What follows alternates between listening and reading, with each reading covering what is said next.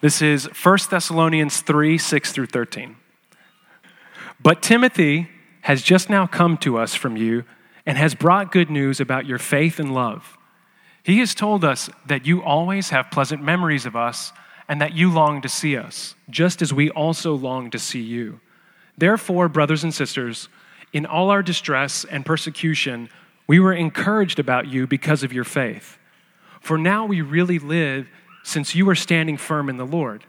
How can we thank God enough for you in return for all the joy we have in the presence of our God because of you? Night and day, we pray most earnestly that we may see you again and supply what is lacking in your faith. Now, may our God and Father Himself and our Lord Jesus clear the way for us to come to you. May the Lord make your love increase and overflow for each other and for everyone else, just as ours does for you. May He strengthen your hearts so that you will be blameless and holy in the presence of our God and Father when our Lord Jesus comes with all His holy ones. This is the word of the Lord. Uh, would you pray with me before we start?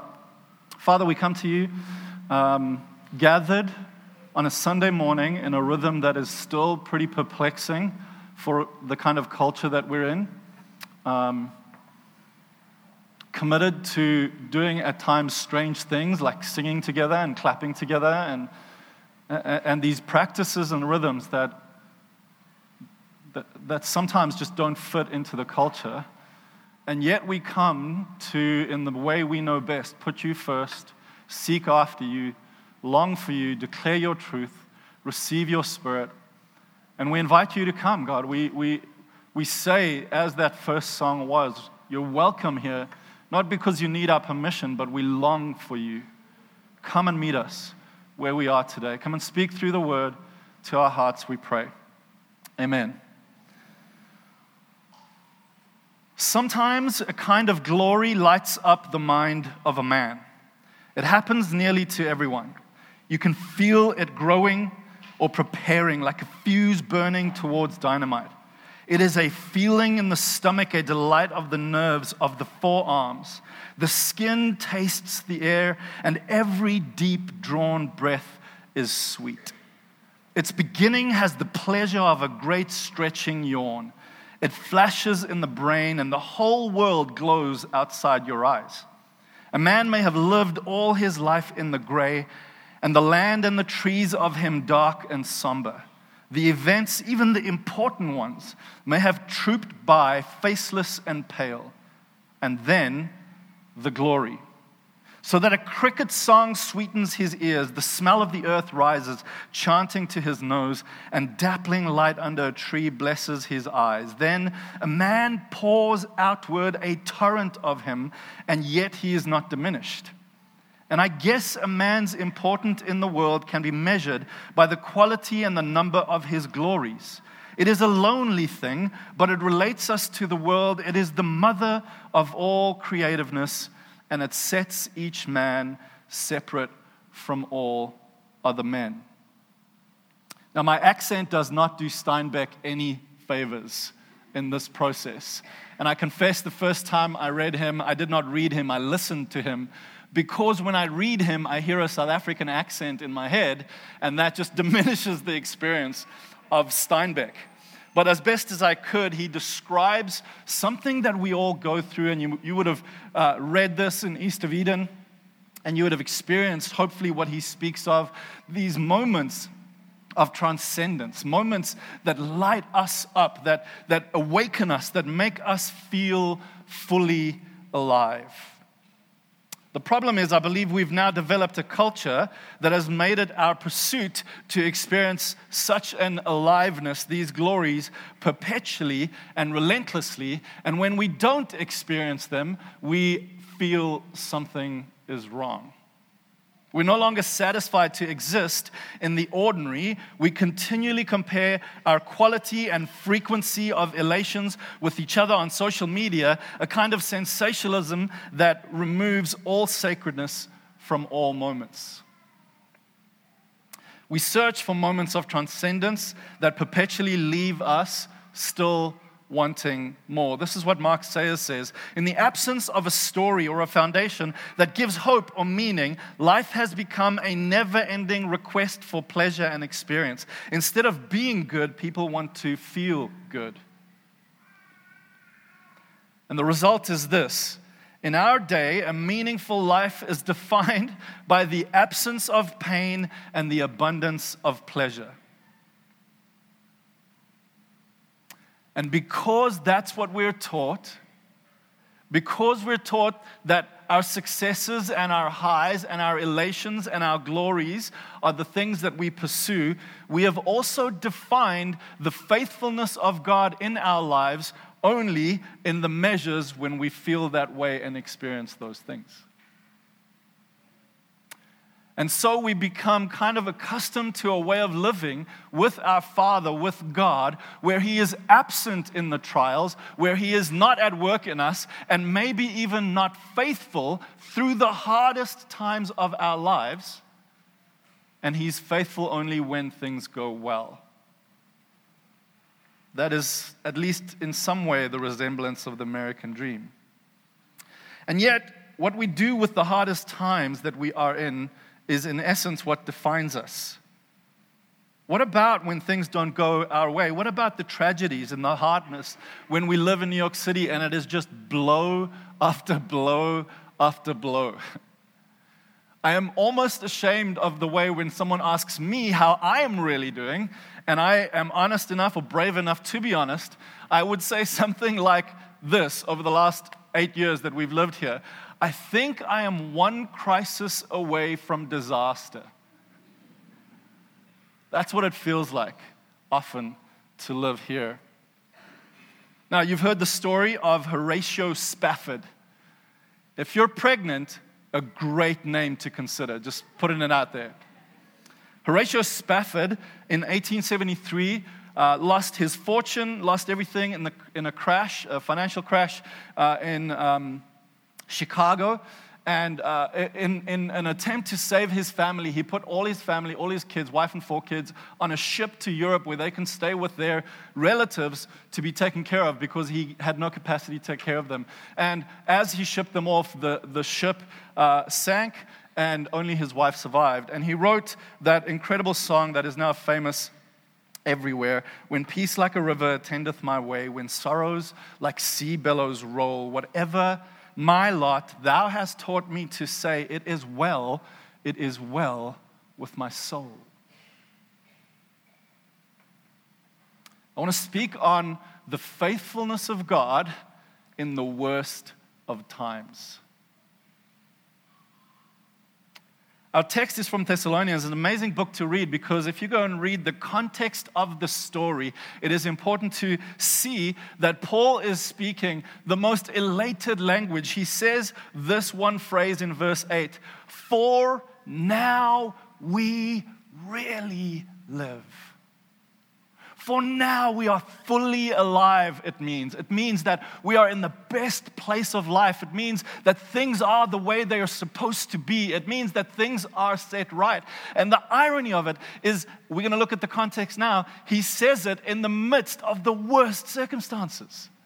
So let's look at the context that he is brave enough to say, Now we really live. His point ultimately will be this how we live in the midst of our greatest challenges and sufferings is the substantiating evidence of the faithfulness of God. So when he says, now we really live, he's in essence uh, doing two things. He is redefining what abundant life is, because you know, Jesus came and said, I come to give life and life abundantly. But if we're honest, sometimes we look at our lives and we go, that's not me. That's not what it feels like right now. And sometimes for me, if I confess, because I like to use the pulpit as my own confessional, I believe it for you, but I don't believe it for me. So he wants to redefine what abundant life is, and then he wants to show us how we get there and how that deviates from the norms of culture. Paul faced some great challenges. In the same book, in chapter 2, verse 2, it says, We had boldness in our God to declare to you the gospel in the midst of much conflict. He, he praises them in our teaching text. He says, You're standing strong. We're fully alive. But we want you to know it came in the midst of much conflict. 3 verse 7 in our text. Therefore, brothers and sisters, in all our distress and persecution, we were encouraged about you and your faith. For now we really live since you're standing firm. The context of his declaration of abundant life, of the fullness of life, is not absent of great challenge and hostility. There is a lot against them. If you look at all the texts that he writes, for your sake, we have experienced hardship. We face death. We are the scum of the earth, death and destruction and shipwreck and all of these things that he goes through. And he looks at the church in Thessalonica and he goes, I see you're standing firm in the Lord, and therefore we are fully alive. Now, we know that when it comes to participating in the life of God, the kingdom of God, there is no uncontested space. So, this should at least make sense. It should at least make sense that if we're seeking the kingdom of God, it's not going to be a cakewalk that it will come in the midst of trials and hardships, sometimes internally, sometimes externally. And so I am always surprised at how surprised I am at hardships. And how it makes me wobble, and how it makes me doubt, and how I point my finger at God and shout at Him and go, God, where are you? And He's like, I'm right here. This is a good plan. The context of this particular text, when Paul came to Thessalonica in the first place, is Acts 17. And I, am not going to read the text to you, but I encourage you to go and read it. Because when Paul arrived, he, he faced incredible opposition from uh, the governing authorities of the day. They came, when they heard Paul was there, their, uh, their declaration was basically this. they, they said, um, these men who have turned the world upside down. In other words, what they were saying was, these guys have caused chaos everywhere. Now they're in our city. This is a problem. And so Paul was there to do what he is supposed to do to preach the kingdom of God, to preach love, to show love, to display with his life the kingdom life of God. And yet, those in the city that he sat with said, uh oh, we don't want these people here. And so he faced, firstly, the crisis of reputation. Now, I don't know about you, but I have some fascinating conversations with new people that I meet. I just had an evening, a whole evening with new neighbors on our floor in our, in our apartment building. Brand new. They came from, um, they are uh, German. They came from a number of different places, but ended up in New York. And so uh, I saw them move in. God gave us a few different connections, left them a bottle of wine. That was enough for them to go, let's meet up. And so we met up and we, we hung out for the evening. And um, I play this game, uh, uh, uh, which you must forgive me about, but I, I try to really, really, really avoid telling people I'm a pastor on the first connection, right? Because there's so much context to what, what the word pastor even means. What does it mean in our, in our day and age? So I don't know what they believe. And so we go through this whole evening of them talking about the Lutheran church and how they're doing bad things and Clearly, there's some hostility towards any kind of organized religion. They have stopped giving their money to the Lutheran church and the government because uh, you have to, as a Lutheran in Germany, you'd have to do that. And so they kind of got ostracized from their family by saying, We do not support organized religion. And somewhere along the evening, they go, So what do you do? And then uh, I confess that sometimes, uh, very strategically, not, not because of a lack of courage, but because of a, a contextual gap, I go, I'm a life coach. or uh, or uh, even spiritual director. That's like a, a, a nice thing to say in our world. It's like, oh, great, that's amazing. But I told them I'm a pastor, and you should have seen the look on their faces. It was like I just clubbed a baby seal in front of them. It, it was like, oh, oh, uh, okay. Uh, and there was like awkward conversation and silences. And then by the end of the evening, they realized I'm not that big of a threat. And they invited me to go sailing with them. Sailing, can you believe it, in New York City? Maybe you do that, I don't know. But the reputation of faith in our city is one that's pretty contentious. And sometimes it's a, it's a bit of a beatdown when you go, Yeah, I believe um, in Jesus Christ, in, in, in the living God. And people go, Oh, yeah, you're those who hate everyone, right? The second thing they faced was the lack of margin. Paul was in Thessalonica for three weeks. Three weeks. In Acts 17, it says he had three Sabbaths upon which he could sit and teach and train the converts in Thessalonica about the gospel. And the whole context of this letter, he's saying, Oh, Timothy has just returned to us. Why does that matter? It matters because he only had three weeks with them, and then he had to leave them alone because he got kicked out of the city. And so, for his mission, for his job to secure people in the gospel, to teach them the ways of Jesus, he's just like, I had so little margin, and I worried and worried and worried because I couldn't just text or, or, see how it's going on social media. I, I had to wait until I sent Timothy to you, and he could come back to me. And Timothy's report was this they are standing firm in their faith. Now, I don't know how you feel, but as a pastor, if I have to have some critical conversations with people about some really contentious ethical issues in our day that really, really matters, I feel I don't have margin to study it thoroughly enough, to have a good enough argument, to spend time talking about that with people. I confess that. You, uh, I'm supposed to be doing that full time and, and you have little margin, and, and people come at you with the, with the hardest of questions about life, about faith, about God. And I just don't envy the fact that people come pretty contentiously to us. And the honest truth is that we all in this city just lack margin. We lack margin in our finances. We lack margin in our time. We lack margin in our energy. We lack margin in our sleep. We just don't get enough.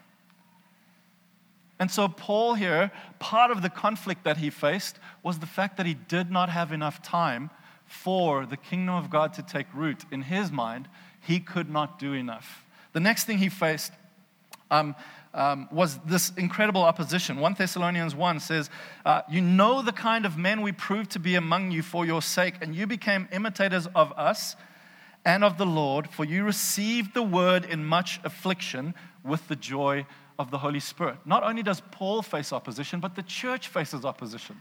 He says, You were very afflicted when we came to you.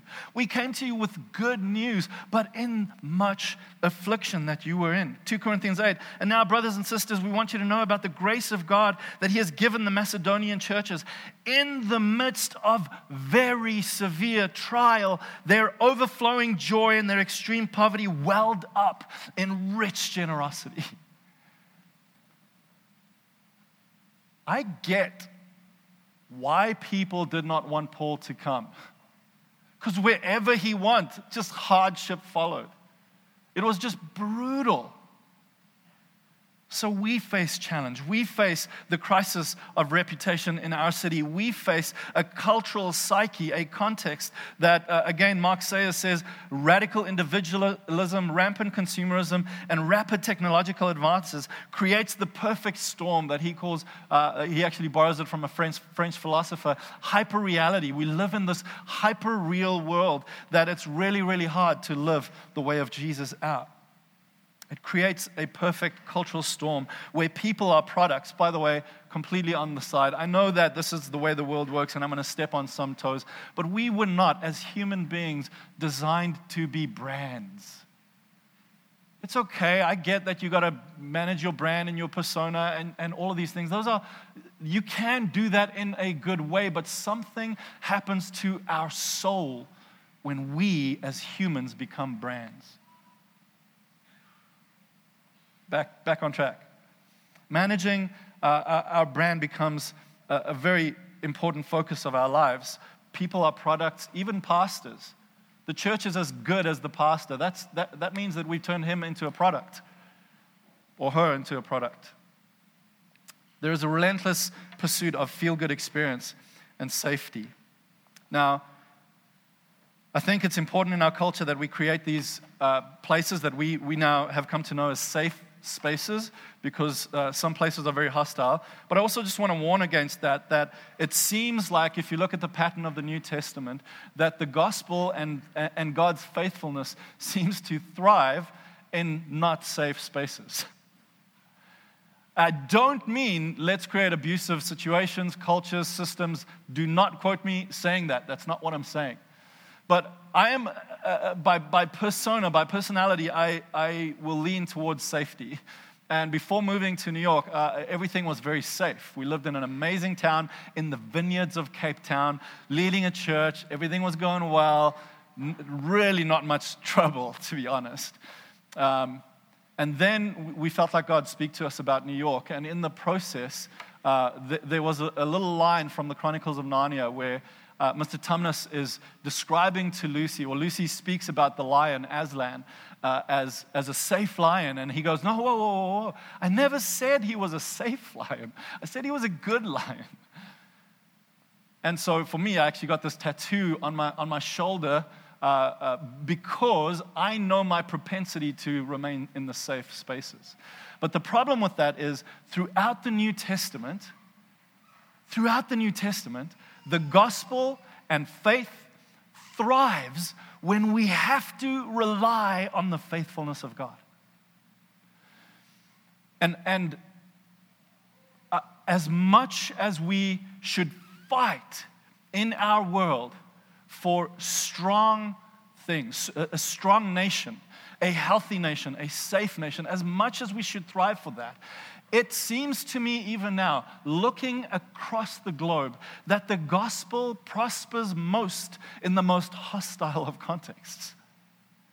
I often ask myself, why is that? And I think it's got to do with this that in times of prosperity, we stop relying on the faithfulness of God and we rely on our own strength. And so, when you see trial and tribulation and you experience hardship and pain, you have to, to a certain extent, to the smallest extent, be able to go, I can find gratitude for this. Not because God is sadistic, not because He loves dishing out pain. That is not who God is but because he absolutely responds to people who are deeply aware of their great need for him. And maybe that's what we need to cultivate in the best of times in our life is wake up day after day and remind ourselves how much we actually need him. So Paul faced this and spoke about it in two different ways. He said that in, this, in the midst of these hardest of trials, the personal incarnation, our life matters. He says, You know what kind of men we proved to be among you for your sake, and you became imitators of us. And your, it actually says, Your example rung out to the rest of the world. And it's an amazing thing when we rely on the faithfulness of God in the toughest of trials, and how not just our message, he says, our message came to you not just with clever words, but with power.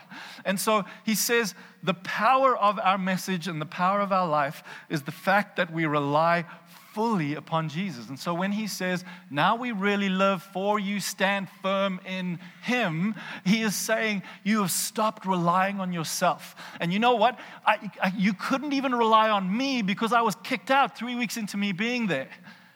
So ask yourself the kind of questions like this What would happen if Caleb was sent to the uttermost parts of the Ukraine forever and always?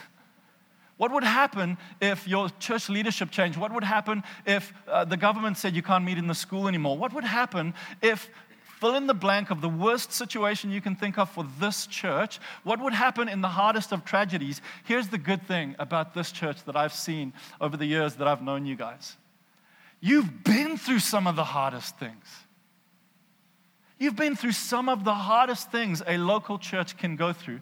And here you are, not just sitting on a Sunday, because that's not how we measure church, but living the way of Jesus in a community that really matters.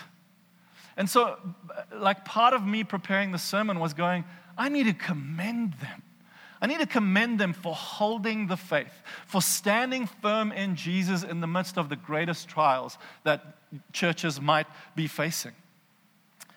Thessalonians 2 So, being affectionately desire, desirous of you, we were ready to share with you not only the gospel, but our own selves. Your life present in your community as you rely on the faithfulness of God, and I dare say, in the midst of the hardest of times, becomes one of the most faithful witnesses of what and who God is.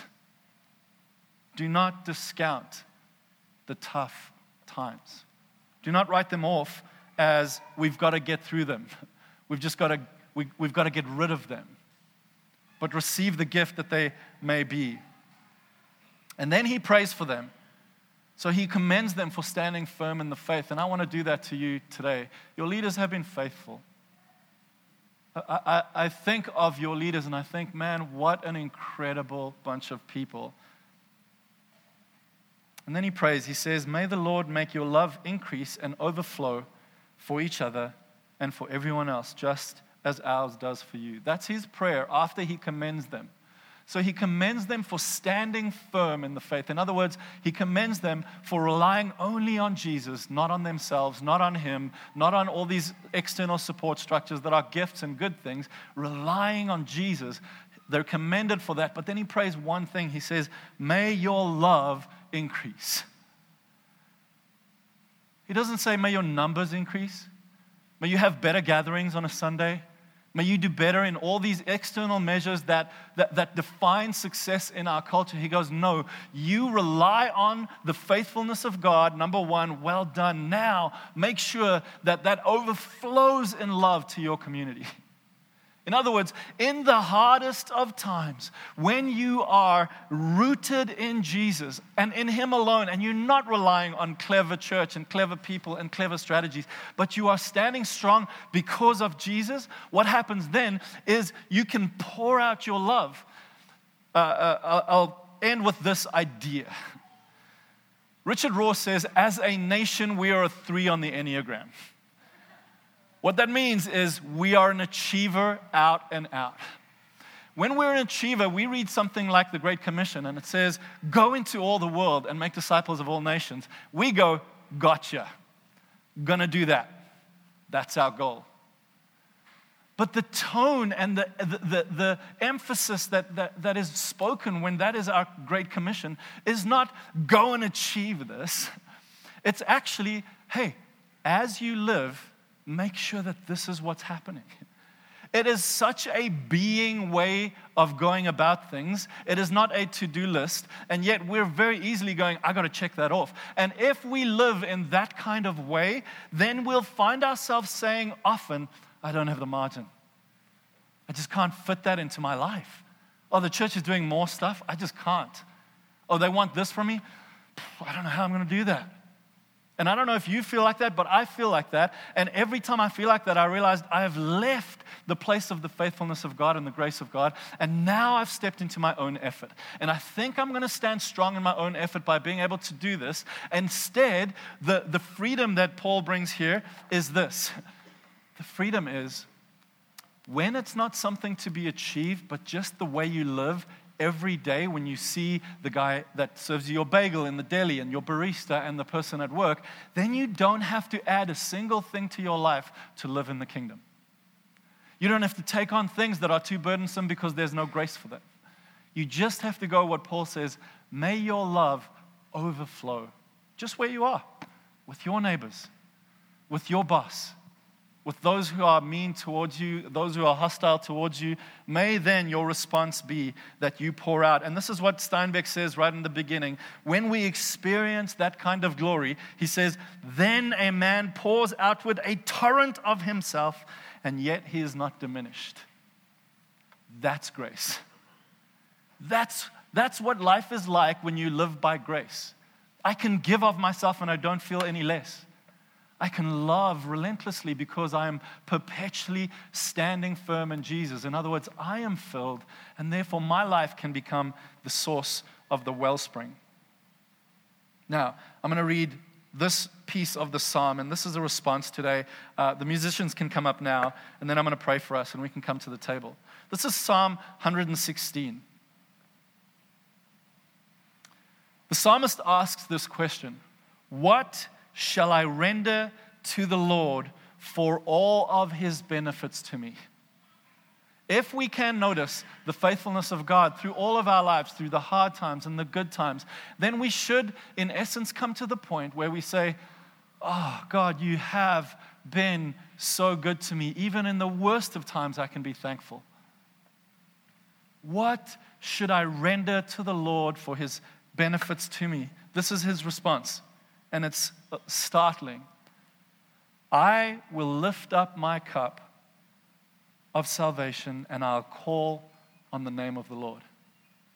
This is so counterintuitive because we're an achieving nation.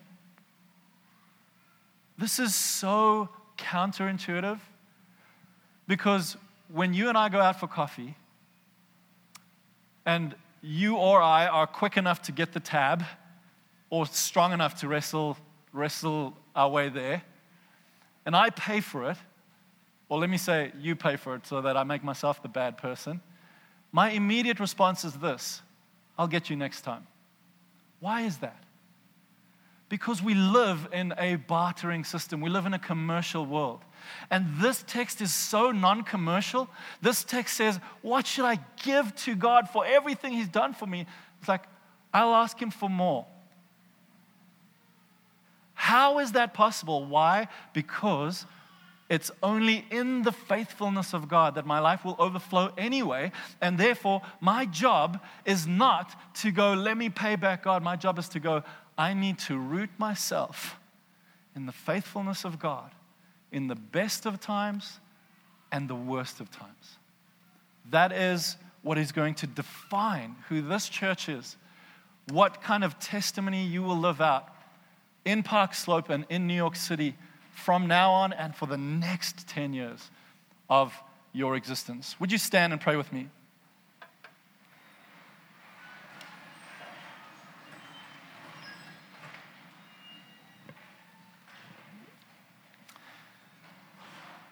Father, our intuition, our gut responses, always, always, always tends to lean on our own strength. We tend to go back to what we know. Even when we start to acknowledge what we need, we often go towards a manipulative way of getting it. And that is still leaning on our own strength to get what we need. And we confess how our hearts are restless until it finds the rest that we have only when we are standing firm in you, Jesus. God, thank you that Paul shows us over and over and over that no matter how hard a time we are in, when we secure ourselves, we find it only in you. And we find it always in you. And so today, come and meet those who are in the hardest of moments, God, and secure those who will go through the hardest of times. Come and encourage them. Come and lift their heads right now, Father.